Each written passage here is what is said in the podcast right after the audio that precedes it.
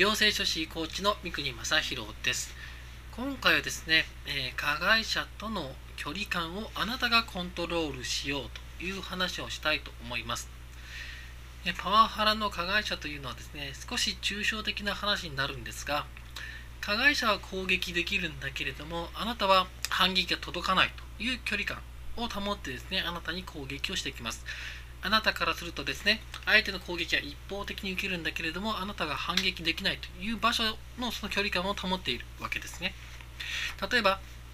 あなたが全く違う場所に行ってしまえば相手の攻撃が届かなくなるわけですから、それはそれでパワハラの解決となります。しかし、それができない。もしくはあなたがちょっと下がって相手と距離感を取ろうとしてもですね、わざわざ近づいてきて攻撃してくるということですね。もしくは悪口っていう風なギリギリ悪口が聞こえたり、陰口が聞こえたり距離する距離感で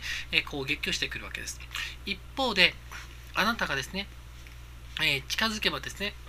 相手はですね、それに対して、え徹底的に、え例えばですね、ものすごく怒って反論してきたりするわけですね。えとなると、あなたはまたちょっと下がってしまって相手にとって都合のいい距離間合いというものをまた維持してしまうということになります言い換えればですねこの距離感のコントロール権をあなたが取り戻すことができればパワハラというものは、え対抗できるということでもあるわけです。もちろんそれは簡単なことではないんですけれども、え大切なことはですね、相手の攻撃の届かない距離に逃げる、もしくは一旦下がるか、もしくは自分の攻撃が届く距離まで近づくか、どっちかをやる必要があるということです。一番いけないのは、その中途半端な距離感を保って、相手の攻撃が届くんだけど、自分の攻撃が届かないという距離を保ってしまうことなんですね。では具体的にどうすればいいかなんですけれども例えば陰口とか悪口もしくは無視嫌味ですねというふうな遠い距離感で行われる攻撃に対してはあなたはあえて近づいていく必要があります離れれば離れるほどまあ、本当はいいんですけれども、それができないという状況であれば、あえて近づいていく必要があるわけです。で、具体的にはどうすればいいかというと、え今のは悪口ですか、陰口ですか、無視ですかというふうなことを確認するということが最も安全なやり方ですね。え、あなたが今のはえー、悪口なんでしょっていうふうなことを言ったとしてもそれは思い込みだと言われます。なので意図を確認する。今のは悪口ですかと。今のはまさか陰口ですかと。今のは無視したんですかというふうなことを聞いてみる。ということをやってみるとですね、えあなたは正当性を保ちつつ相手との距離感をあなたの攻撃反撃が届く距離に、えすることができるわけです、えで一方でですね相手の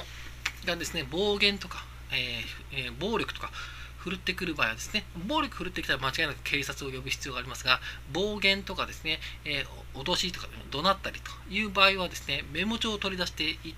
ちょっと距離を取るわけですね。そしてそれを文字に書き写すとかですね、ボイスレコーダーで録音しておくというふうな、ちょっと離れた感じの、まあ、距離を保っての、えー、まあ、反撃をしていく必要があるわけです。で、これはですね、まあ、距離感の問題なので、まあ、抽象的な話になるんですけれども、大切な部分は、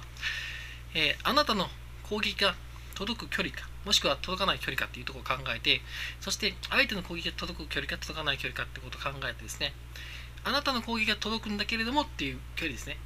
そのまそこまで近づくかでも、もしくは相手の相手の攻撃が届かない距離まで離れるかというところのことを考えてほしいということです。相手の攻撃を受けつつ反撃ができない距離でいるのが一番いけないことですので、それはですね、えー、まあ、意識的にやってほしいわけですね。え特に、えパワハラの場合は、まあ、取りうる距離感には限度があって、え、相手その職場にいる限り悪口を言われ続けるのであれば辞めるという方法かもしくはえーですねまあえー、転職するという方法しか取りようがないのでもうそれが嫌だったらもう一気に、距離を詰めるそして下がらないですね自分の攻撃もしっかりとするというところを考えてほしいなと思います。そうしないとですね、本当にあなたの身が持たないので、ぜひ考えてください。そしてもちろんそれが難しいとすれば、相手に対して攻撃をすることがリスクがあって、つまり会社を辞めざるを得ないという状況になった場合に、自分の、えー、他の定期的収入がないということで辞められないもしくは自分のキャリアがもうここで完全に終わってしまうというふうなことの恐れがあるんでしたら、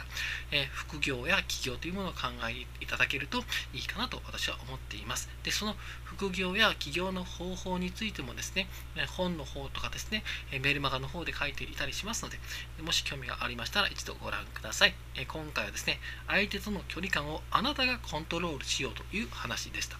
以上です。